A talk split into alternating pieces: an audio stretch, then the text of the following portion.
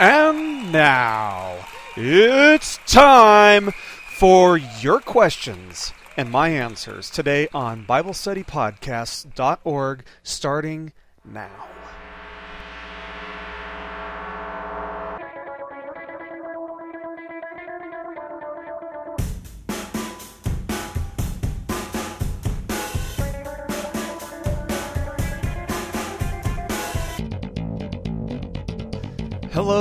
Welcome everybody to BibleStudyPodcast.org.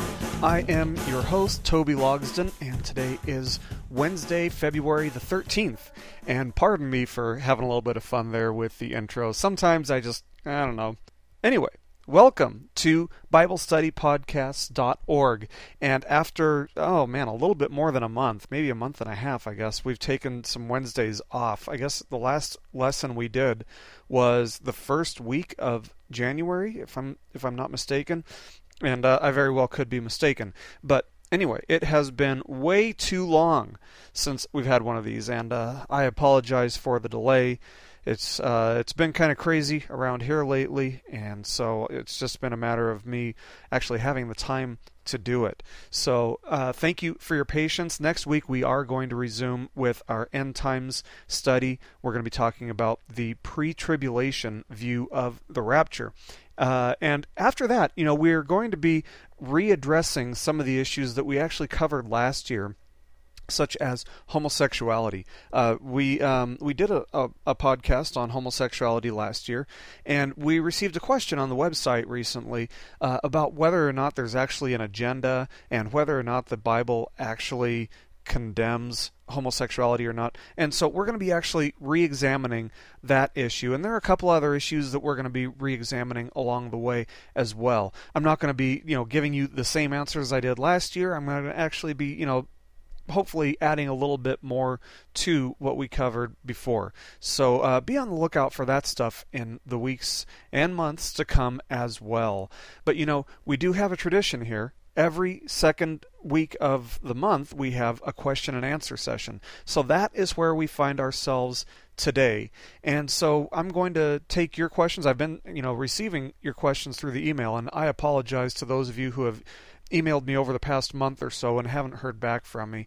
Uh, it's it's not that I haven't read your email; it's that I just have been totally stretched as far as I can be stretched. So, so anyway, let's go ahead and get to the questions. Our first question comes from John. He's one of my friends on MySpace, and he writes, "Hi, I'm still a fairly new believer and still struggling with my prayer training wheels, so to speak. I was wondering, how do you know when God speaks to you at any time, whether it be during prayer or when it's unexpected? Is it an audible voice? What type of signs should I look for to let me know God is telling me an answer to my prayers besides visible revelation. This is something that I'm having a hard time with. It's really holding back my prayer life. I'm unsure whether or not God is working or responding, so I lose the drive to pray. Please help. Thanks in advance. Well, thank you, John, for the question. That's a really good question, uh, and it's definitely a question that we can all relate to. It's it's something that we've all asked at one point or another. So thank you, John, for sending that question in. We serve a very personal God who hears our every prayer. He's everywhere at all times. So he uh, he's all knowing. So we know that he hears everything that we say and, and he knows our thoughts before we even speak them. He knows our thoughts before they even come into our mind. And he has an individually unique plan and a purpose for each one of us, and we're called to carry that out. So God has to communicate that plan to us in some way, but how? Well, I'd say that it's it's not the same for everyone. There are actually a variety of ways that God can communicate with us. First of all, I would say that God communicates to us through his word. We have to be in the word of God. We have to be in the Bible as much as we can possibly be. And you know, sometimes for example, I'll be reading a passage and all of a sudden uh, I'll remember a prayer I had and I'll gain insight into what God is calling me to do or what he's trying to communicate to me or or what he's telling me not to do. You know and and that helps. That's one way. And you know some people actually do say that they hear an audible voice when god speaks to them. Now i don't deny that possibility even though i've never experienced it consciously myself although you know i've had dreams in which i've i've heard god speak in an audible voice. But that's another way for god to be able to speak to us you know, either through dreams or visions or, or things of that nature. But some people do say that they hear an audible voice while they're awake as well. Sometimes god speaks to us through what i would would describe as a passion. He'll put, you know, something on your heart and it just doesn't go away. Instead, the burden that you feel to fulfill that that passion intensifies until it becomes what you might call a, a burden or a conviction for me, for example, you know, right now I'm feeling like I have a conviction or, or a burden to plant a church. And this is something that's been on my heart, something that God's been wrestling with my heart about for about three years now. And just recently, you know, over the past few months, it has intensified to the point where, you know, I'm I'm really feeling anxious to get moved and, and start planning a church. But this is something that I am feeling convicted about and something that I am sure that He put on my heart because I've tried to kind of find another way around it, but it keeps coming back to this. This is what I want to do. Sometimes God will speak to us through other people. He'll put, uh, maybe He'll put a burden on their heart to pray for you and they'll just let you know that the lord has put you on their heart and just just them telling you you know hey god really put you on my heart today, and I want you to know I'm praying for you. Sometimes just hearing that is so encouraging, and it's it's like what we need. It's just what we needed to hear. But you know, there are a lot of different ways that God speaks to us, and this is by no means an exhaustive list. These are just some of the thoughts off the top of my head, but you know, even if I had an exhaustive list, there would be one common factor among all of these means that God uses to communicate with us, and that is none of the things that He calls us to do or tries to communicate to us will contradict His Word. None of the things he will call us to do or that he'll try to communicate to us will contradict his word, which is another reason that we should always be reading our Bibles, trying to develop a fuller understanding of God's Word. So if you think that God is communicating with you to do something like murder, well, you know, that contradicts His Word in Scripture. So you can be sure that God will not tell you to do something that the Bible tells us not to do because God is never changing and His righteousness and His holiness is never changing. Uh, as for whether or not God is working, I can assure you that He is hearing your prayers and answering them in a way, whatever way that is, that benefits you the most. And only He knows what that is. Even you don't know what that is. I don't know. Uh, I don't know. You know what ways will benefit me the most until it's in hindsight, and I say, "Wow, I'm glad God didn't answer that prayer because if He would have given me that, you know, that would have that would have you know hurt me in the end." But of course, you know, the pat answer that we're all taught is that God answers prayers by saying yes, no, or wait. And sometimes He'll wait years to answer our prayers, and by doing so, He builds character in us as we wait on Him. I know that, you know, while I was working as a casino dealer in Vegas, for example, my wife was praying for me for almost seven years because I had fallen away from God. But, you know, her prayers were answered seven years later, and the Lord drew me back to Him. In the meantime, she was strengthened in her faith because of all the years that she spent praying for me. But I do know this, John. I do know that He hears your prayers before those words are spoken from your lips. And He's working to strengthen you and to build you up as He would have you to become. But that's a great question, John. Thank you for sending that in, and God bless you. Thank you for the question.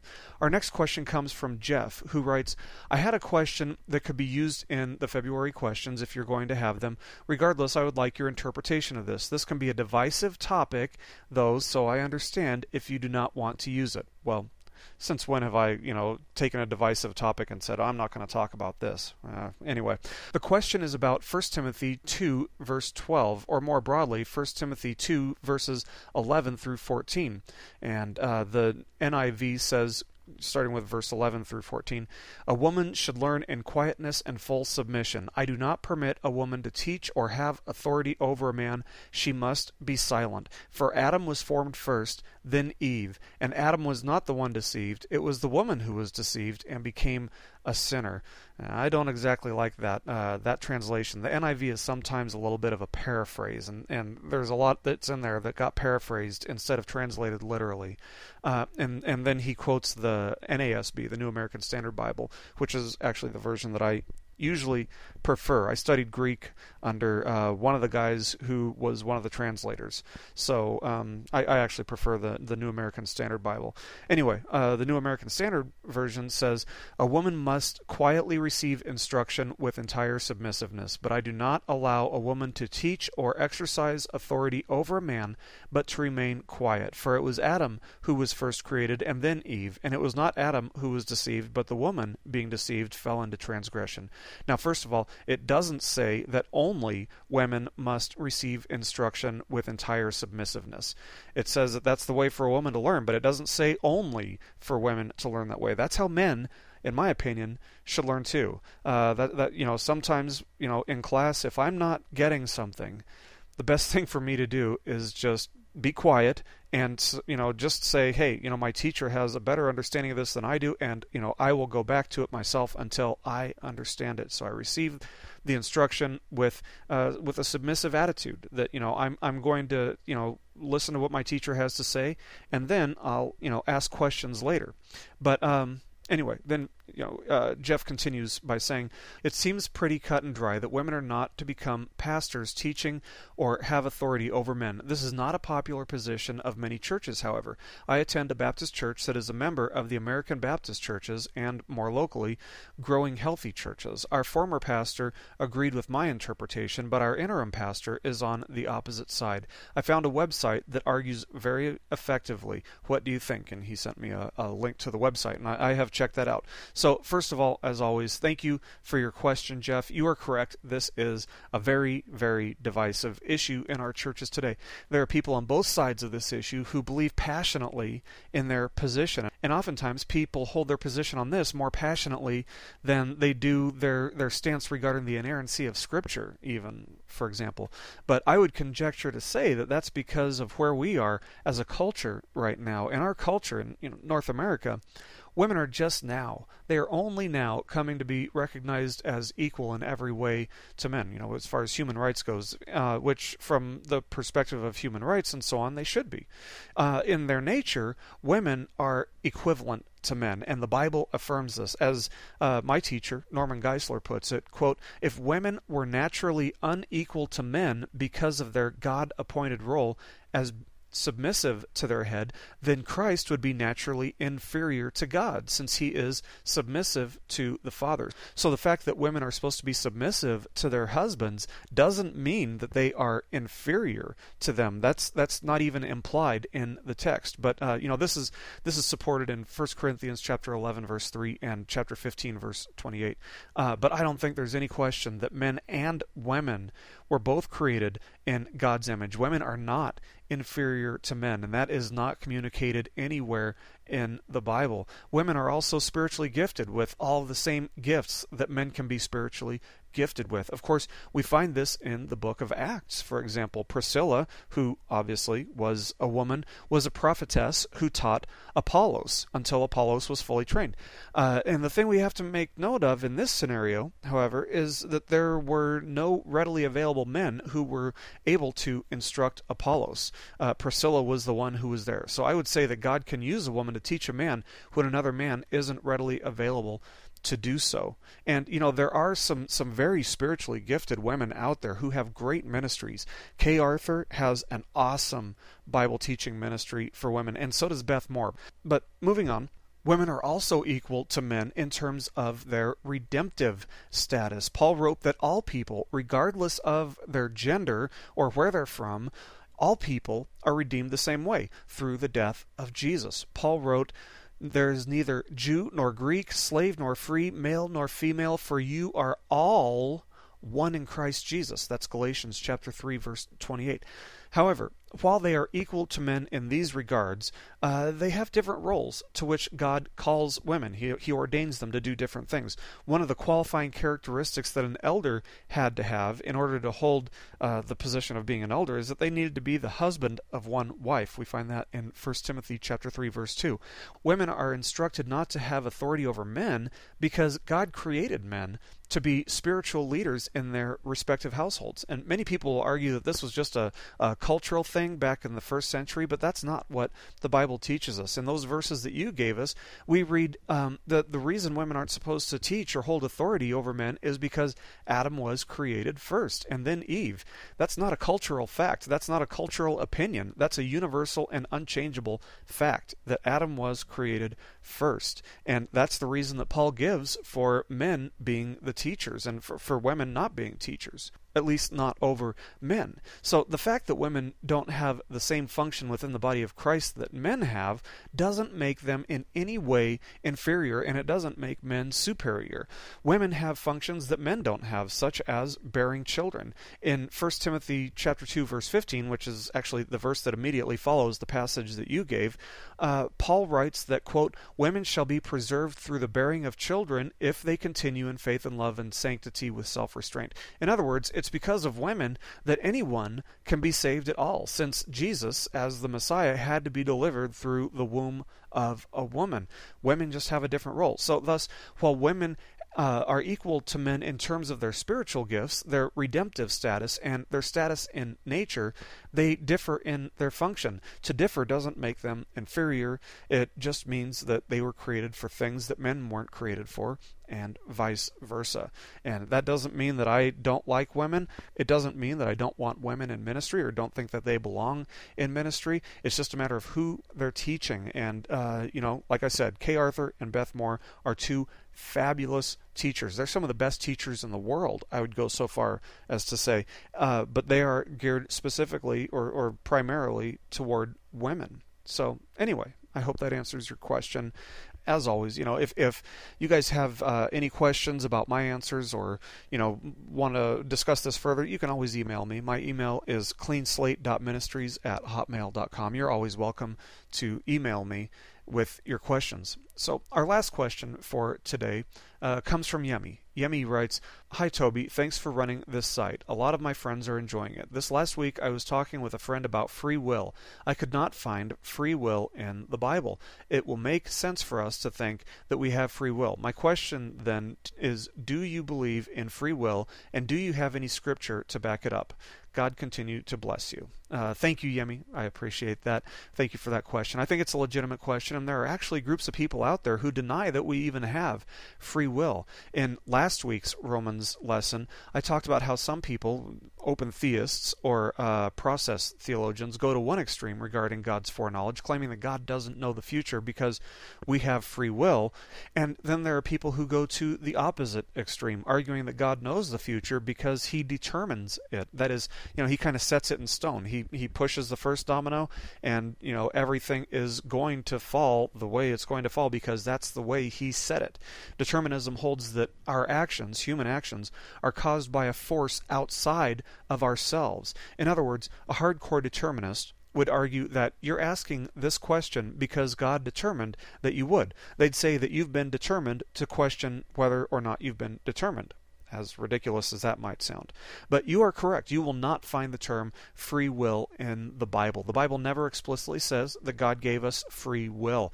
However, it's undeniable that the principle of free will is implicit in the pages of Scripture. You read in uh, Genesis 2:16, God told Adam, "You are free," or "You are free to eat," or "You may freely eat." There's a choice that Adam is being given here. He can choose to eat from any tree in the garden of Eden other than the tree of good and evil knowledge. So Adam had a choice to either eat only of the permitted trees or he could choose to eat from the forbidden tree. God cannot force or tempt anyone to do evil because evil is what God has promised that he will prevail against. He can't prevail against himself. You know that's that's necessarily self uh, contradicting obviously and because he is all good and all powerful he will prevail against evil god cannot cause evil he can only permit it for a time in order that it will be defeated but it's undeniable that evil exists even though we know from god's character that it doesn't flow from him. Rather, evil flows from a failure to abide in the goodness and the righteousness of his ways. So the fact that we are given choices to either do this or that or not do this or that necessarily implies that there is free will. Further, because God didn't create evil, but rather evil flows from free will, and you know evil does exist, we can know that free will exists because free will is a necessary condition for evil to exist. There wouldn't be evil if there wasn't free will, but evil does exist, therefore free will must exist. The fact that God holds us accountable for our sins necessarily implies that we're responsible for our sins, meaning it's it's something that we freely choose to do or not do. It would make no sense for me to be held responsible for something that I didn't want to do.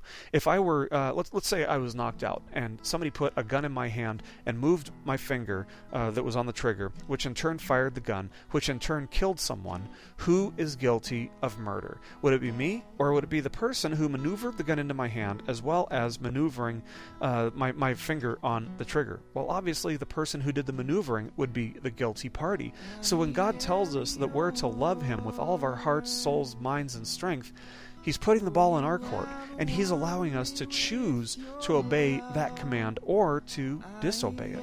So, yes, free will is definitely communicated implicitly in the Bible, even though it's not taught explicitly. Anytime there's a choice, there must be somebody who must make that choice, and God gives that choice to us. I hope that answers your question, Yami. Thank you so much for sending that in. I appreciate your questions very much, and thank you guys for being so patient while we waited for this next lesson. And thank you for uh, for continuing to listen to this ministry. It's such a blessing to have you with us. I hope that you guys have a great weekend. I will see you next week on BibleStudyPodcast.org. This lesson has been brought to you by BibleStudyPodcasts.org, a paraministry of Clean Slate Evangelical Ministries, which is a nonprofit, listener supported ministry based in Monroe, North Carolina. While our desire is that your primary giving be done with your local church, if the Lord is leading you to support our ministry, we do depend on your support to keep our ministry going and growing. If you feel the Lord calling you to support our ministry, you can go to BibleStudyPodcasts.org and click on support on the right hand side. You can make a tax deductible donation from there. By doing so, you'll be helping us to reach multitudes of people each and every month from around the world who, just like yourself, desire to find answers and meaning in Scripture. We thank you for listening today, and we pray that the Lord blesses you and draws you closer to Him. Keep growing closer to Jesus.